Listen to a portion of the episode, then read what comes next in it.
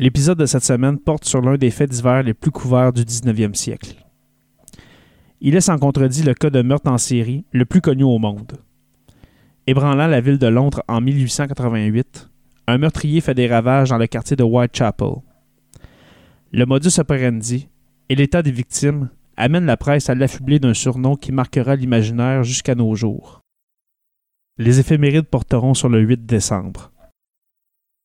Bienvenue sur la Terre des Hommes et vous écoutez l'épisode 7 portant sur Jack l'Éventreur.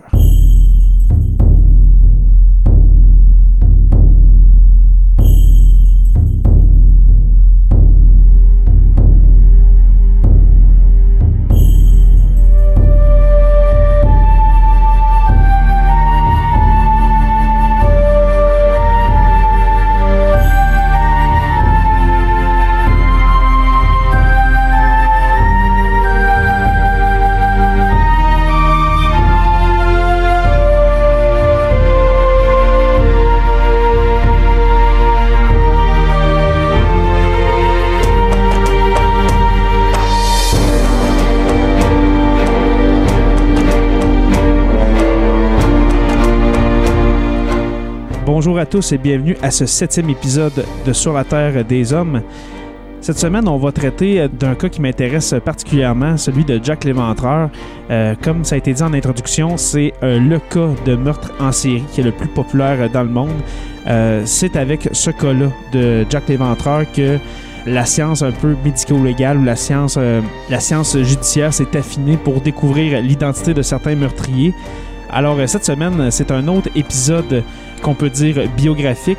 Alors, nous allons traiter de qui est Jack l'Éventreur, euh, les crimes qui ont été commis dans le quartier de Whitechapel, et puis nous allons terminer avec euh, les éphémérides du jour.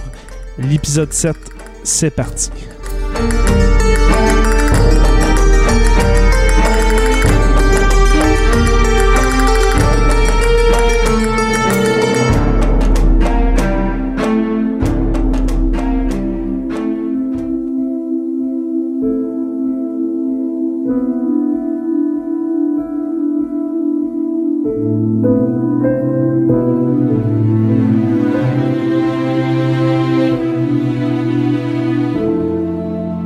L'automne 1888, l'assassinat de prostituées dans le quartier londonien de l'East End sème la terreur. La spécialité du meurtrier, éviscérer ses victimes. Le mythe de Jack l'Éventreur prend forme sous le vernis de la société victorienne. Londres est à la fin du 19e siècle la plus grande ville du monde occidental. Capitale d'un empire sur lequel le soleil ne se couche jamais, elle incarne la toute-puissance d'une Grande-Bretagne dont l'économie et la diplomatie dominent alors la planète. La reine Victoria, montée sur le trône en 1837, devenue en 1876 impératrice des Indes, est le symbole vivant de cette suprématie, que rien ne semble pouvoir ébranler. C'est pourtant là, dans le quartier populaire de l'East End, près de Whitechapel, qu'une série de crimes atroces commis en 1888 contre des prostituées va tout d'un coup lever le voile sur l'envers obscur de la société britannique. Tout commence à la fin de l'été, le 31 août 1888, lorsque l'on retrouve à Box Row, une ruelle sombre de ce quartier ouvrier, le cadavre de Marianne Nichols, dite Polly. Cette femme de 43 ans, que la misère avait poussée à la prostitution, a été étranglée. Puis on lui a tranché la gorge, entaillé l'abdomen et lacéré les organes génitaux.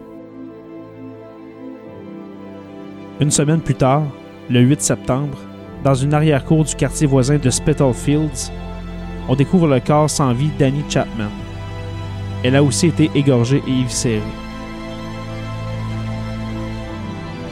De surcroît, le vagin, l'utérus et la vessie ont été prélevés par le meurtrier. À la fin du mois de septembre, deux autres victimes sont identifiées. Prostituée occasionnelle elle aussi, Elizabeth Stride et Catherine Eddowes. Cette dernière a été atrocement mutilée. Des organes ont été retirés du ventre ouvert et déposés près du visage balafré. Un rein a également été sectionné et subtilisé par le meurtrier. Quartier populaire, gangréné par la misère et l'alcoolisme, fréquemment englouti par le fog, le brouillard londonien, l'East End n'en était pas à ses premiers crimes. Mais ces meurtres sordides soulèvent l'indignation et suscitent une vive inquiétude dans toute la capitale britannique. L'absence de vol, la façon dont les corps des victimes ont été découpés et meurtris, tout laisse présager l'existence d'un seul et même assassin, aux motivations plus que perverses. Mais en l'absence de traces et de témoignages, la police est totalement désemparée. Pourtant, quelques jours avant les meurtres d'Elizabeth et de Catherine, une lettre est parvenue à la centrale de presse britannique et avait été transmise aux enquêteurs de Scotland Yard. Elle revendiquait les deux premiers assassinats et en annonçait d'autres. Écrite à l'encre rouge, elle était signée Jack the Ripper, ou bien en français, Jack l'Éventreur. L'affaire se transforme dès lors en véritable panique morale. La presse populaire, qui prospère depuis le milieu du 19e siècle, connaît le potentiel d'effets divers. Elle exploite donc sans état d'âme cette série de crimes sensationnels. The Star, un journal du soir fondé la même année, voit ses ventes passer de 20 000 à 200 000 exemplaires quotidiens, tandis que le Illustrated Police News, le premier des magazines exclusivement consacrés aux affaires criminelles, propose à ses lecteurs un résumé hebdomadaire et en images de l'enquête en cours. Mais tous les quotidiens, du Manchester Guardian au London Daily News et au Daily Telegraph, en passant par le vénérable Times, y vont de leurs manchettes. Le retentissement dépasse aussi très vite les frontières du pays.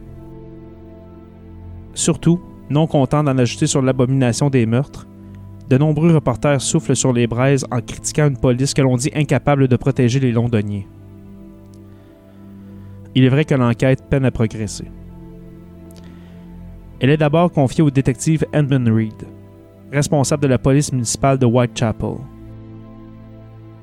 Mais il est vite secondé par des enquêteurs du Central Office de Scotland Yard, dirigé par Frederick Eberlein, puis par Charles Warren. Durant les mois de septembre et d'octobre 1888, les policiers sillonnent les bouges et les asiles de nuit de l'East End, distribuent des milliers de prospectus et d'appels à témoignages, usent de limiers et de chiens. Ils interrogent au total près de 2000 personnes, examinent les faits et gestes de plus de 300 d'entre elles, dont 76 bouchers, écarisseurs et professions similaires. Plus de 80 suspects sont arrêtés, parmi lesquels figure John Pizer, un cordonnier juif de Whitechapel surnommé Leather Apron, ou bien tablier de cuir, immigré polonais soupçonné par le quartier mais ni lui ni aucune des autres personnes appréhendées ne correspondent au meurtrier, que faute de témoignages fiables, il est impossible d'identifier. À Whitechapel, des habitants apeurés se regroupent dans un comité de vigilance dirigé par George Lusk, un entrepreneur en bâtiment que les commerçants du quartier ont élu président. Le comité, qui organise des patrouilles de nuit, ne se prive pas pour désigner d'éventuels coupables à la vindicte publique ouvrant ainsi la chasse aux boucs émissaires. Beaucoup pensent que de telles horreurs ne peuvent avoir été commises par un Anglais. On dénonce donc rapidement les immigrés qui vivent dans ce quartier pauvre. Les plus nombreux sont les Juifs, 80 000 environ, qui ont fui les pogroms de Pologne et de Russie et s'efforcent de survivre dans les taudis de l'East End. Ce sont eux que l'on accuse d'emblée. Les Juifs sont ceux que l'on ne condamnera pas à tort dénonce un graffiti inscrit sur un mur de Golton Street, non loin des rues où l'on a découvert les cadavres. La police, craignant une émeute ou des débordements dans ce quartier où l'antisémitisme est virulent, le fait aussitôt effacer. Des milliers de lettres arrivent par ailleurs à Scotland Yard ou dans les rédactions des principaux journaux. Certaines dénoncent un voisin, proposent des services d'un graphologue ou d'un médium, suggèrent un nouveau mode d'investigation. Cet investissement inédit témoigne de la vive émotion suscitée par les crimes. Mais il dit aussi le désir croissant de participer aux affaires publiques. Le suffrage masculin est devenu général depuis la réforme électorale de 1884. Et la démocratie progresse dans ce pays longtemps marqué par une très forte déférence sociale. l'affaire se complique lorsque d'autres lettres signées de l'éventreur parviennent au comité de LOSC. L'une d'elles, intitulée From Hell, Depuis l'enfer, est accompagnée d'un fragment de rein droit. On songe bien sûr à celui que le meurtrier avait prélevé sur le cadavre de Catherine Eddowes. Mais l'écriture diffère profondément de la première lettre. Beaucoup pensent à l'œuvre d'affabulateur ou de reporter en mal de copie. Alors euh, voilà, c'est ce qui complète les informations pour euh, Jack l'Éventreur. Il est à noter aussi qu'il y a eu plusieurs autres victimes que l'on relie à Jack l'Éventreur. Il y a aussi Mary Jane Kelly, euh, qui fut découverte le vendredi 9 novembre 1888 à 10h45 sur le lit de la pièce où elle vivait seule au 13 de Miller's Court dans Spitalfields. Elle avait la gorge tranchée jusqu'à la colonne vertébrale et l'abdomen presque entièrement éviscéré, et puis on avait retiré son cœur. Il y a aussi euh, cinq meurtres qui ont été exécutés de nuit, qu'on se demande qui est au juste le responsable de ces meurtres. Euh, ça va de 1888 jusqu'en 1894, et puis c'est des meurtres qui n'ont pas été élucidés. Pour revenir euh, sur la partie d'information, on dit que les médias étaient peut-être responsables. Si vous avez lu entre les lignes un petit peu, peut-être que les médias étaient responsables de cette psychose collective, si on veut. Il y a un fond de vérité là-dedans, dans le sens que à la fin des années 1800, les médias à potins, les médias à sensation, euh, voulaient peut-être se servir de l'histoire de l'éventreur pour faire mousser leur vente un petit peu. C'est vrai que c'est vraiment glauque comme méthode, mais ça se pourrait. Mais il faut pas oublier qu'il y a eu de réels meurtres et puis que certains n'ont pas été élucidés. Cette affaire-là va rester en suspens euh, jusqu'à nos jours. Et puis, il y a quatre ans, la possible identité de Jack l'Éventreur a été révélée. Alors, ça remonte à 126 ans plus tard, alors en 2014. Et puis, on a dit dans le Daily Mail que l'identité de Jack l'Éventreur est dévoilée. Ce serait Aaron Kosminski, un immigrant polonais de 23 ans, qui serait l'auteur des cinq crimes commis à Londres en 1888. Euh, Kosminski était l'un des suspects qui avait été rencontré par les policiers à l'automne 88. Et puis, la découverte a été faite grâce à une analyse d'ADN faite sur les vêtements de Catherine Eddowes, une des victimes. Et puis, comment on a réussi à retrouver ces traces d'ADN-là? Eh bien, c'était des traces de sperme du Polonais de 23 ans qui ont été retrouvées, qui a permis de résoudre cette enquête-là. Et puis, comment on a pu découvrir ce brin d'ADN euh, plus d'un siècle après les faits, eh bien, c'est lors d'une vente aux enchères. C'est l'homme d'affaires britannique Russell Edwards qui a acheté un châle ayant appartenu à Catherine Eddowes et qui a mené sa propre enquête afin d'identifier le criminel le plus connu de l'histoire. Alors, euh, Edwards dit J'étais prêt à payer un gros montant d'argent pour ça. Par contre, je n'étais pas convaincu que ce vêtement serait l'élément qui permettrait de résoudre une des plus grandes enquêtes. Après plusieurs tentatives, Edwards, qui avait 48 ans, rencontre le conservateur du musée du crime de Londres, Alan McCormack. Ayant des contacts avec les policiers, McCormack raconte à Edwards qu'un homme de 23 ans d'origine polonaise a toujours été au centre de l'enquête. Mais qui est au juste ce Aaron Kosminski? On raconte que Kosminski avait été identifié par un témoin au moment des crimes. Les policiers l'avaient interrogé pendant 24 heures avant de le relâcher puisqu'il avait une maladie mentale.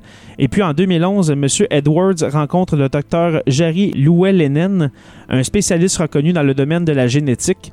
Euh, des tests approfondis sont effectués sur le char de Catherine Eddowes et des traces de sperme sont retrouvées grâce à une caméra infrarouge sous le morceau qui était taché de sang.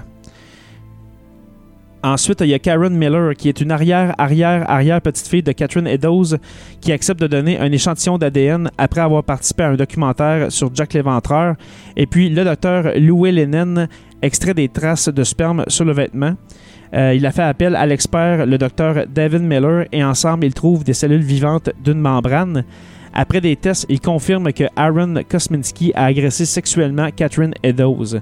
Alors, Kosminski, qui avait 23 ans au moment des meurtres, il habitait avec deux frères et une sœur à 600 pieds du lieu où vivait Elizabeth Stride, qui était la troisième victime de Jack l'Éventreur. Alors voilà, c'est les derniers développements qu'on a à ce jour, euh, plus de 130 ans plus tard, plus de 130 ans après les faits. Alors, jusqu'à preuve du contraire, Aaron Kosminski serait Jack l'Éventreur. C'est tout pour les informations, on peut passer aux éphémérides.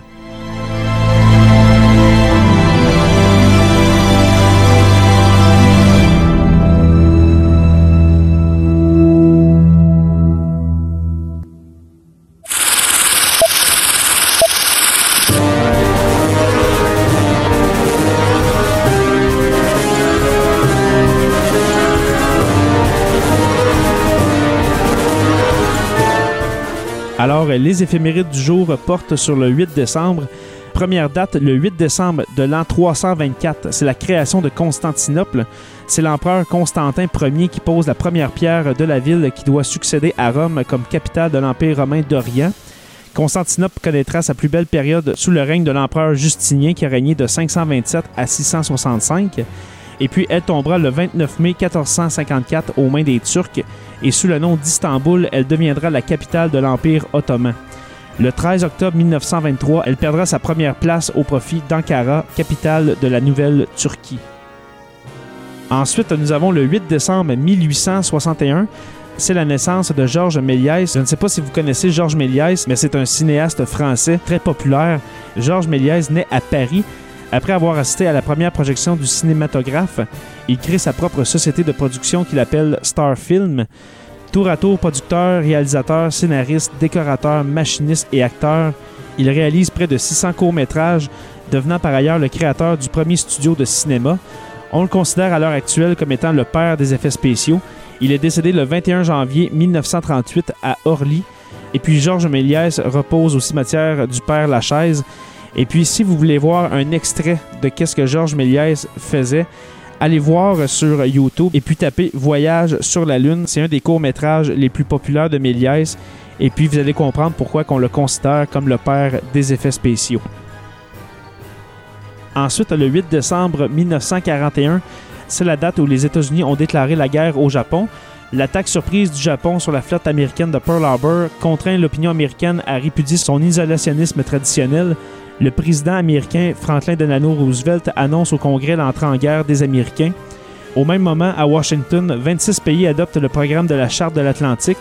Cela aboutit à la Déclaration des Nations Unies le 1er janvier 1942 et à la formation de la Grande Alliance contre les puissances de l'Axe et du Japon. Et puis finalement, on a le 8 décembre 1980. C'est la date où John Lennon a été assassiné. Le chanteur britannique est tué à l'âge de 40 ans à coups de revolver par un fan déséquilibré à New York. Des quatre Beatles, il est considéré comme celui qui est allé le plus loin dans l'exploration des contradictions personnelles et du pouvoir de l'imagination. Et puis le responsable de cet assassinat est Mark David Chapman.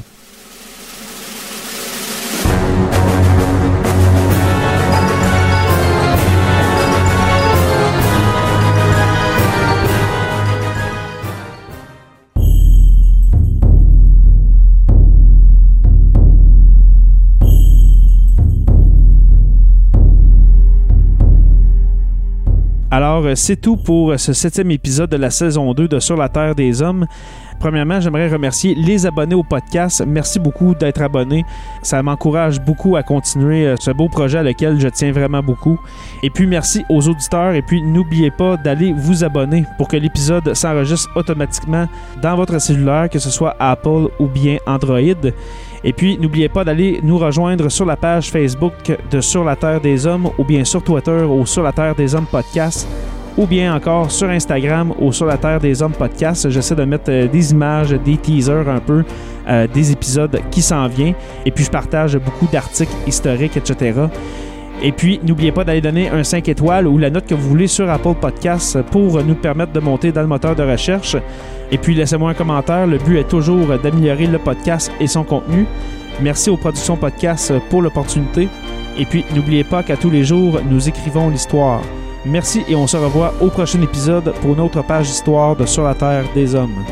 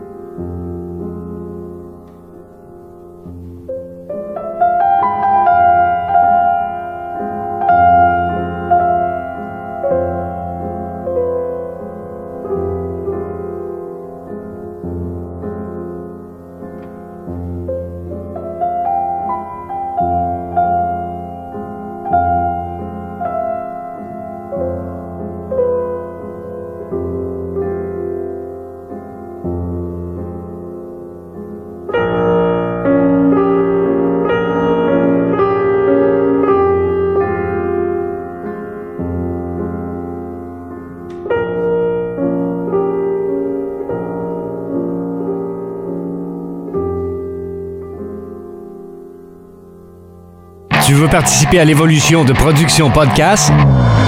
Deviens partenaire et contacte les Productions Podcast en visitant la page Facebook Production avec un S Podcast P-O-D-C-A-S-S-E ou écris-nous à podcast à commercial iCloud.com. Fais partie de l'aventure Production Podcast. Pour plus de détails, visite podcast.com.